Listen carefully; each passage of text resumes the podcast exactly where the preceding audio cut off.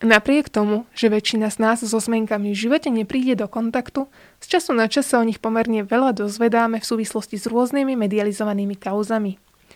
Či už ide o tzv. Duckého zmenky, kauzu zmeniek televízie Markíza, či aktuálne nejasnosti ohľadom investície manželky premiéra Matoviča do zmeniek skupiny Arca. O tom, čo sú to zmenky, aké majú využitie a prečo si ich spájame najmä s rôznymi kauzami, sa dnes budem rozprávať s partnerom advokátskej kancelárie Taylor Wessing, Radovanom Palom. Moje meno je Kristýna Kešnerová a vítam vás pri novom diele podcastu Správne naladený. Rado, začneme tou základnou otázkou. Čo to je zmenka?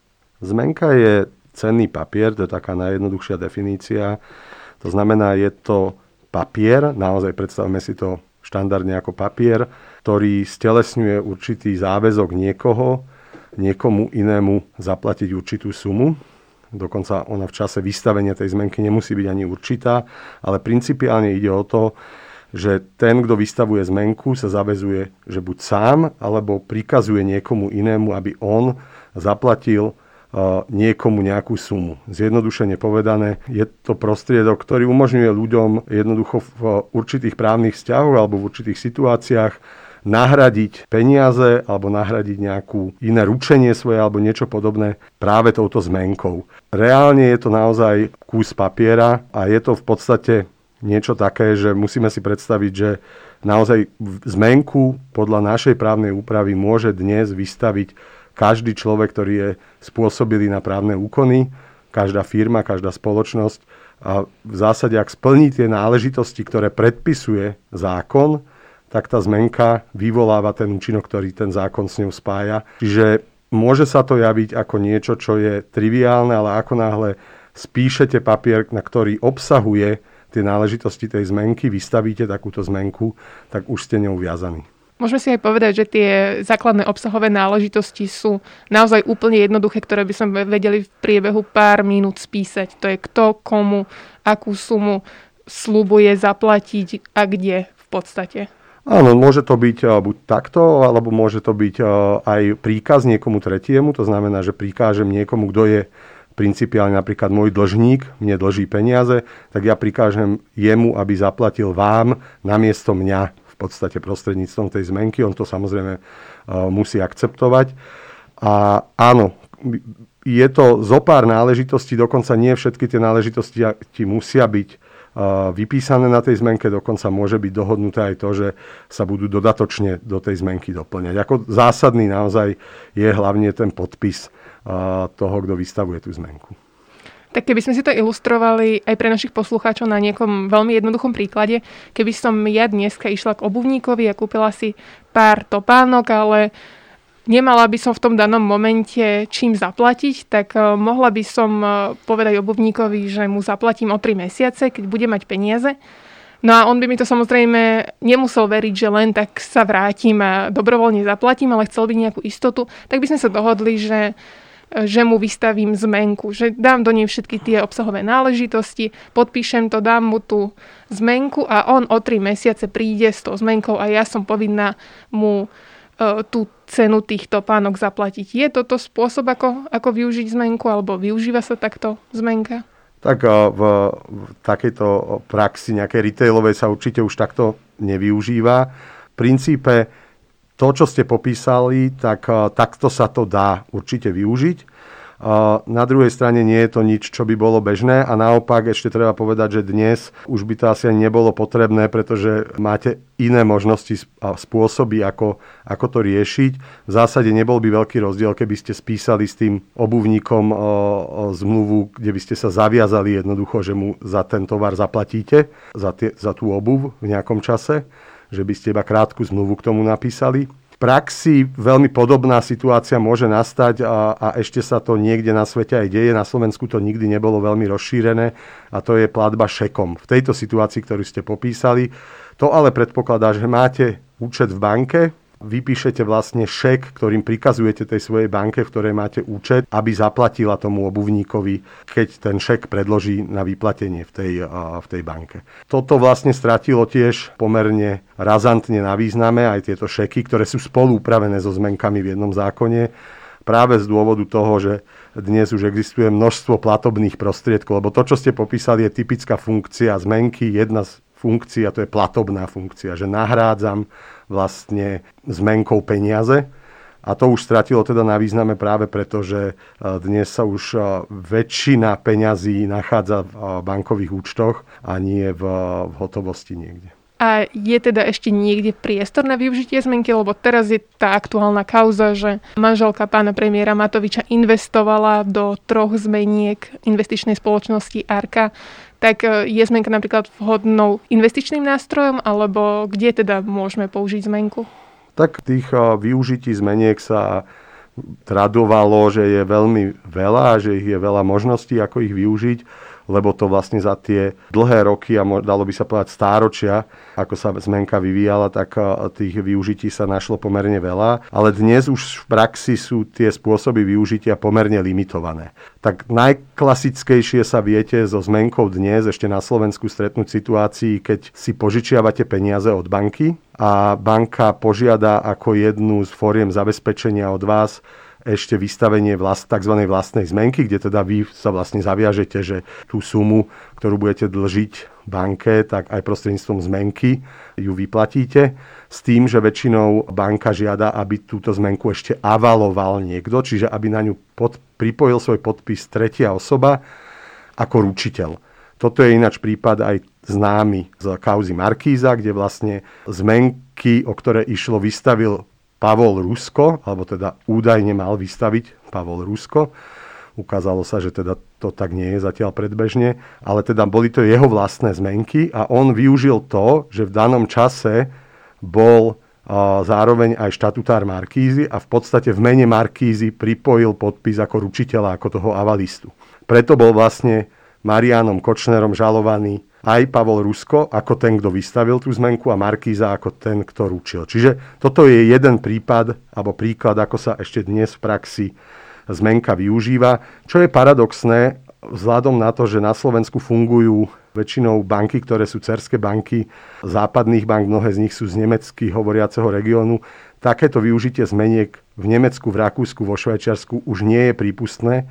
Banky neakceptujú zmenky ani v tejto forme, ako sú ešte na Slovensku pomerne bežné. Ďalšie využitie zmeniek, ktoré ešte vnímame v praxi, je v, pri exporte napríklad Exim banka ponúka v rámci svojich, svojho produktového portfólia v podstate úvery na odkup pohľadávok, to znamená odkupuje pohľadávky našich vývozcov. Keď vyvážajú do zahraničia, tak vlastne Exim banka odkúpi tie ich pohľadávky, lebo je tam určité riziko, že nebudú zaplatené, vlastne ten vývoz nebude zaplatený a popri tom vyžaduje od toho vývozcu, aby vystavil vlastnú zmenku, ktorým, ktorým garantuje, že teda k tým výplatám pre, príde. A pokiaľ ide o ten posledný prípad, ktorý sa týkal aj teda manželky pána premiéra, tak toto registrujeme, dalo by sa povedať, v, možno v posledných rokoch, že niektoré Niektoré spoločnosti v podstate v rámci hľadania financií vydávajú aj zmenky ako investičný nástroj alebo ako niečo, čo, čím získavajú peniaze pre svoje projekty. Tu si myslím, že opäť nie je dôvod na to, aby to malo formu zmenky. V zásade je to isté možné dosiahnuť vydaním dlhopisu, ktorý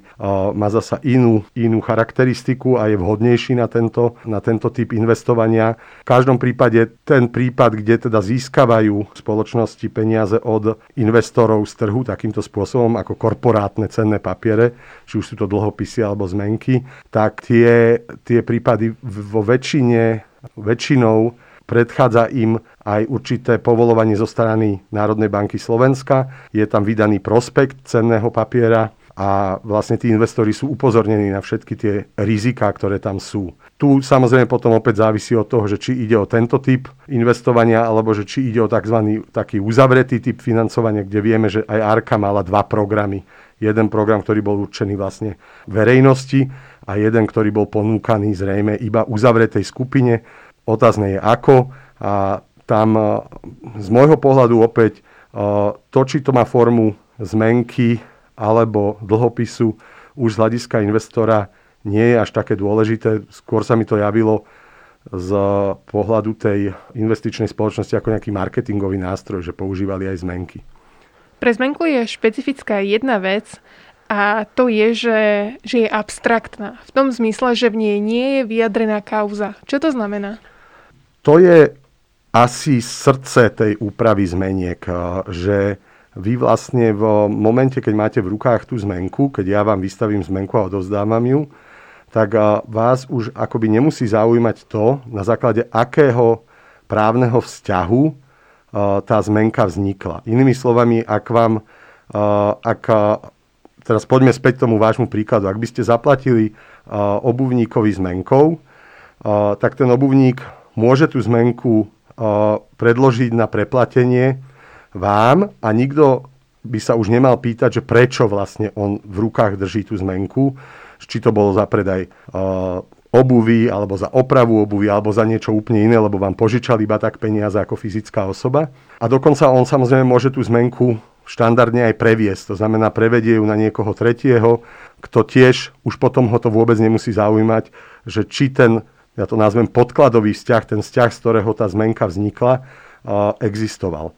Toto samozrejme je v istom zmysle pozvánka pre určité špekulácie, pretože tým, že sa neskúma to, čo je za tou zmenkou, tak to môže slúžiť aj na transakcie, či už fiktívne transakcie, alebo transakcie, ktoré naozaj v skutočnosti, či už tam nebolo reálne plnenie, alebo tam bolo plnenie, ktoré keby sme ho bližšie pozreli a bližšie sa mu venovali, tak by sme možno dajme tomu zistili, že ide o nejakú nelegálnu činnosť. To znamená, že v prípade, že vy by ste mi vydali zmenku a ja by som si u vás chcela ju uplatniť a vy by ste mi nezaplatili tú čiastku a tak by som išla na súd a snažila sa ju vymôcť súdnou cestou, tak v podstate by súd vôbec neskúmal, na základe čoho ste mi vy vydali tú zmenku, ale riešila by sa v zásade iba jej platnosť. To znamená, či obsahuje tie, obsah, tie náležitosti, ktoré má, alebo či je ten podpis na nej platný. Je to tak? V zásade toto platí, aj keď aj tu došlo k pomerne veľkým zmenám. V podstate s novým civilným sporovým poriadkom bol z, z slovenského právneho poriadku odstránený tzv. Zmenkový platobný rozkaz, ktorý práve slúžil na to, aby urýchlil konania, kde sa, kde sa uplatňovala zmenka. A vlastne to bola jeden z dôvodov, pre ktorý sa dalo tvrdiť, kým ten zmenkový platobný rozkaz existoval, že má určité opodstatnenie používať zmenky. Dajme tomu aj v tom bankovom styku. Tým, že tento uh, zmenkový platobný rozkaz už jednoducho neexistuje, tak v zásade tam prebieha normálne bežné konanie, ale áno, stále platí, že na to, aby ste boli úspešní zo sporu, ktorom uplatňujete zmenku, tak v zásade máte preukázať iba to, že tá zmenka existuje, že bola platná. Môže byť spor o to, či ju podpísala tá osoba, ktorá ju podpísať mala, alebo ako v prípade Markízy práve ten spor bol aj o tom, že či tá zmenka skutočne vznikla v čase, keď tá osoba, ktorá ju podpísala, bola oprávnená ju podpísať. Lebo predstavme si tú situáciu, ak Pavol Rusko tú zmenku vydal až, keď, až vtedy, keď už nebol štatutárom Markízy, ale podpísal ju, ako by bol štatutárom Markízy, tak určite Markíza z toho nemá byť viazaná. Áno, tam prebehlo aj nejaké znalecké dokazovanie, písmo znalkyňa skúmala tie podpisy a ukázalo sa, že pravdepodobne ten, ten podpis nesedí s tou dobou, kedy oni tvrdia, že tá zmenka bola vystavená. Áno, to je presne to, o čom hovorím a áno, a ja som osobne presvedčený, že to sedí, ale ukazuje to presne aj to rizikovosť tej zmenky. Že v podstate jednoduchý papier, ktorý dokážeme, ako ste povedali, možno za desať minút dať dokopy, za päť minút, môže niesť takéto vážne následky a to je aj niečo, kde ja som sa v tomto netajím. Ja som, by som povedal, veľký kritik ďalšej existencie v tej forme, akých máme, a zmeniek v slovenskom právnom poriadku, lebo sa domnievam, že je to udržiavanie, nesmierne nákladné udržiavanie určitého predpotopného nástroja, teraz to poviem expresívne, ale skutočne moji kolegovia z Rakúska, z Nemecka, keď sa rozprávame o zmenke, tak oni ich označujú za právny pravek a je to, pre mňa je to niečo také, že naozaj ide o nástroj, ktorý mal zmysel v minulosti, ale tým, že ho ďalej udržiavame akoby v našom právnom poriadku, tak je to, ako by sme vydržiavali si konskú električku, keď vedľa toho máme naozaj špičkový rýchlovlak, len preto, že sa to niekomu javí ako zaujímavé. V tomto zmysle naozaj tie náklady, ktoré sú spojené s týmito typom sporov, a tých sporov je samozrejme ďaleko viac, Markíza je len špička ľadovca. Už len ako právnik to poviem, často keď ideme robiť nejaký právny audit nejakej spoločnosti, tak vlastne my musíme myslieť na to, že sa môže v budúcnosti zjaviť nejaká zmenka, ktorá sa môže tváriť, že je z určitého obdobia, o ktorej vlastne nemáme vedomosť. A aj to predražuje ten právny audit, samozrejme, takáto alternatíva, takáto možnosť. A práve aj z dôsledku tej abstraktnosti, že neviete, z akého titulu by mohla vzniknúť a tak podobne. Čiže v zásade máme stále v právnom poriadku inštitút cenný papier zmenku, ktorý vieme podľa môjho názoru nahradiť v tých situáciách, kde sa štandardne ešte používa alebo kde sa používajú, vieme nahradiť inými nástrojmi, bez toho, že by sme to pocítili. A zároveň to, že ju máme v tej forme, akej ju máme, prináša obrovské náklady v prípade sporov. K tomu trochu smeruje aj moj, moja ďalšia otázka. Zmenky upravuje zákon zmenkový a šekový, ktorý je z roku devätnásťstopäťdesiat. Ten bol za posledných sedemdesiat rokov novelizovaný úplne minimálne. Každý, kto si ten zákon pozrie, tak vidí, že aj ten, ar- ten jazyk je úplne archaický. Teda to platné a účinné znenie sa od prijatia zákona prakticky nezmenilo. No a moja otázka je, že čím to je? Že je to tým, že je to tak kvalitný legislatívny počin, že, že odoláva času a nebolo na ňom čo meniť ani vylepšovať, alebo je to práve tým, že zmenka je už taký archaický nástroj, že vlastne ani nie je politická vôľa tam čokoľvek meniť? To, že máme zákon zmenkový a šekový z roku devätnásťstopäťdesiat a že nebol menený, má trocha iné dôvody. Ten dôvod základný je, že je to v podstate prejav unifikácie tohto inštitútu na medzinárodnej úrovni, to znamená štáty, viacero štátov v rámci ešte Ligy národov v tridsiatom roku sa dohodlo, že keďže je to taký dôležitý nástroj, v tom čase bol, ne, neboli, by som povedal, bezhotovostné platby v tom čase boli oveľa náročnejšie ako dnes, neexistoval voľný tok peňazí, tak oni sa dohodli, že jednoducho vo svojich právnych poriadkoch budú tento inštitút upravia zhodne. A aby jednoducho sa mohol každý štát potom spoľahnúť, že keď niekto z iného štátu používa zmenku, tak je to to isté, ako keď to používa, uh, používam ja v Československu, tak je to to isté, ako keď to niekto používa v Rakúsku alebo v Nemecku. A bol to ako pomerne úspešný projekt, dokonca sa Uh, o ňom hovorí, že je to jeden z mála úspešných projektov unifikácie súkromného práva na takejto medzinárodnej úrovni. Československo tiež v roku tisíc, alebo teda on, ten dohovor je z roku devätnásťstotridsať a Československo k nemu pristúpilo, čo je zaujímavé, podľa mojich informácií ho Československo nikdy neratifikovalo. Je to trochu podobná situácia, ako vnímame dnes s Istanbulským dohovorom, že, že jednoducho existuje zmluva, ktorej sme ku ktorej sme pristúpili, ale nikdy sme ju neratifikovali.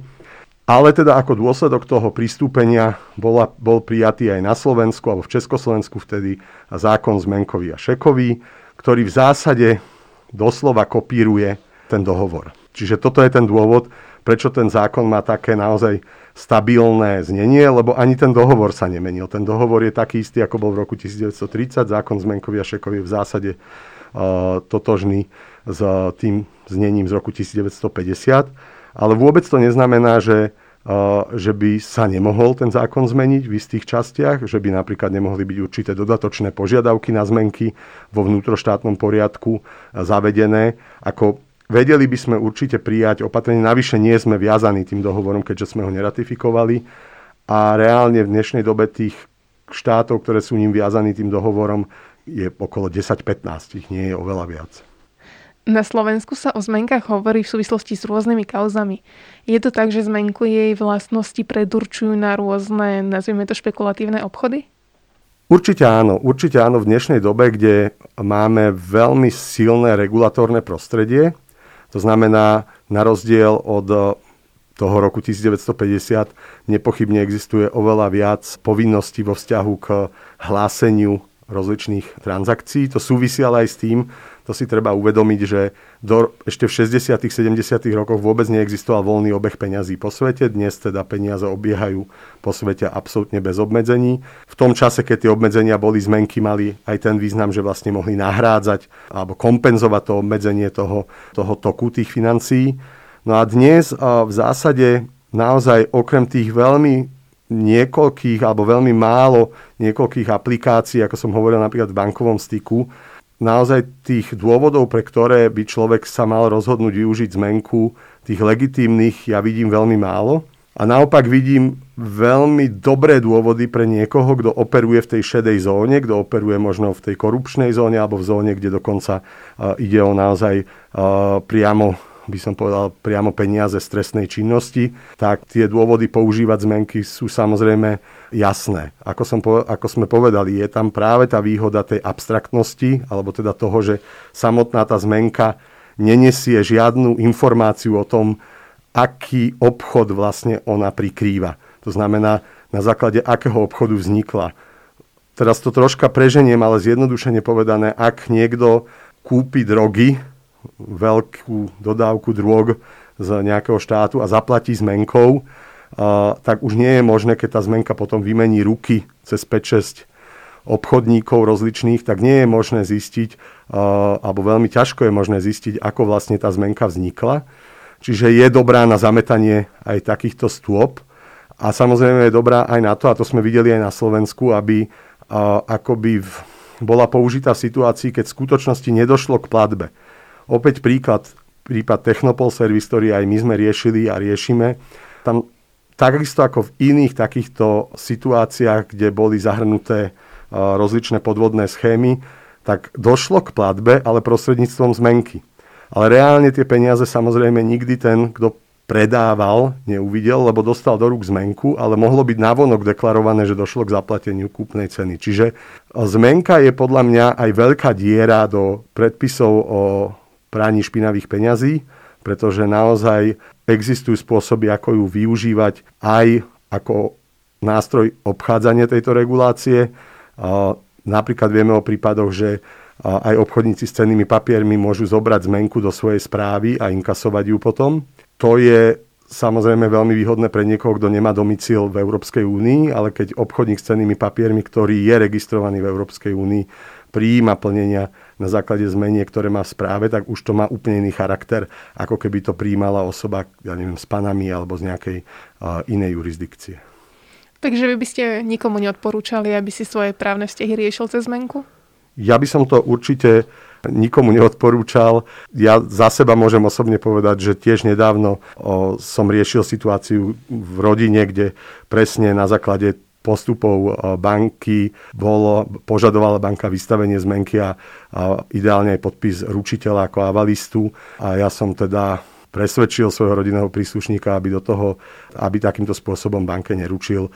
Naozaj tá zmenka, ja si myslím, že by bolo korektná spoločensky zodpovedná, aby aj banky odmietli zmenky, tak ako to urobili v Nemecku, v Rakúsku alebo Švajčiarsku, aby sme ich jednoducho ďalej nepoužívali, aby sa dostali v podstate do zóny, či už prirodzene do tej zóny, že jednoducho je to nevyužívaný inštitút, okrajový inštitút, alebo ak to nepomôže, práve vzhľadom na tie náklady, ktoré sú s nimi spojené pri tých sporoch, aj pre štát a pre všetkých zúčastnených, aby sme jednoducho ich buď obmedzili, alebo dokonca by som sa vôbec nebránil ani tomu, aby boli ako nástroj jednoducho vyradené.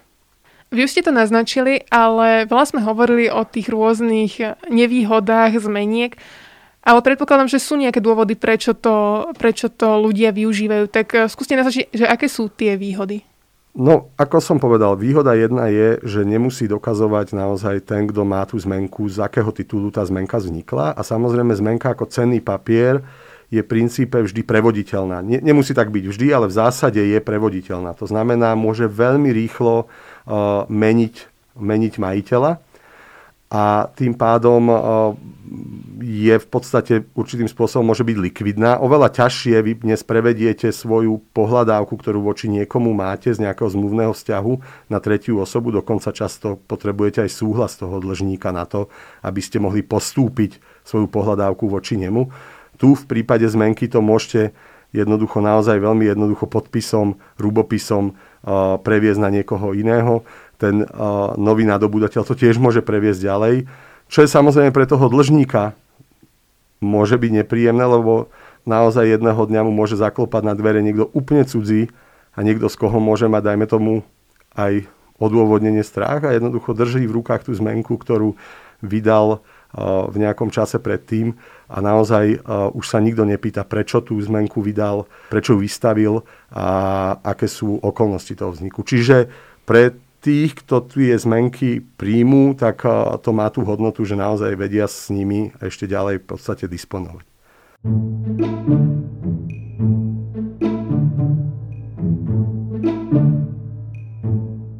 O zmenkách, o tom, aké miesto majú medzi cennými papiermi a aké výhody a riziká prináša ich používanie, som sa dnes rozprávala s partnerom advokátskej kancelárie Taylor Wessing Radovanom Palom. Dajte nám vedieť, ako sa vám tento diel páčil, a ak by ste sa k tejto téme chceli čokoľvek opýtať, napíšte nám na našom profile Taylor Wessing Bratislava na Instagrame a my vám veľmi radi odpovieme. Ďakujeme, že nás počúvate.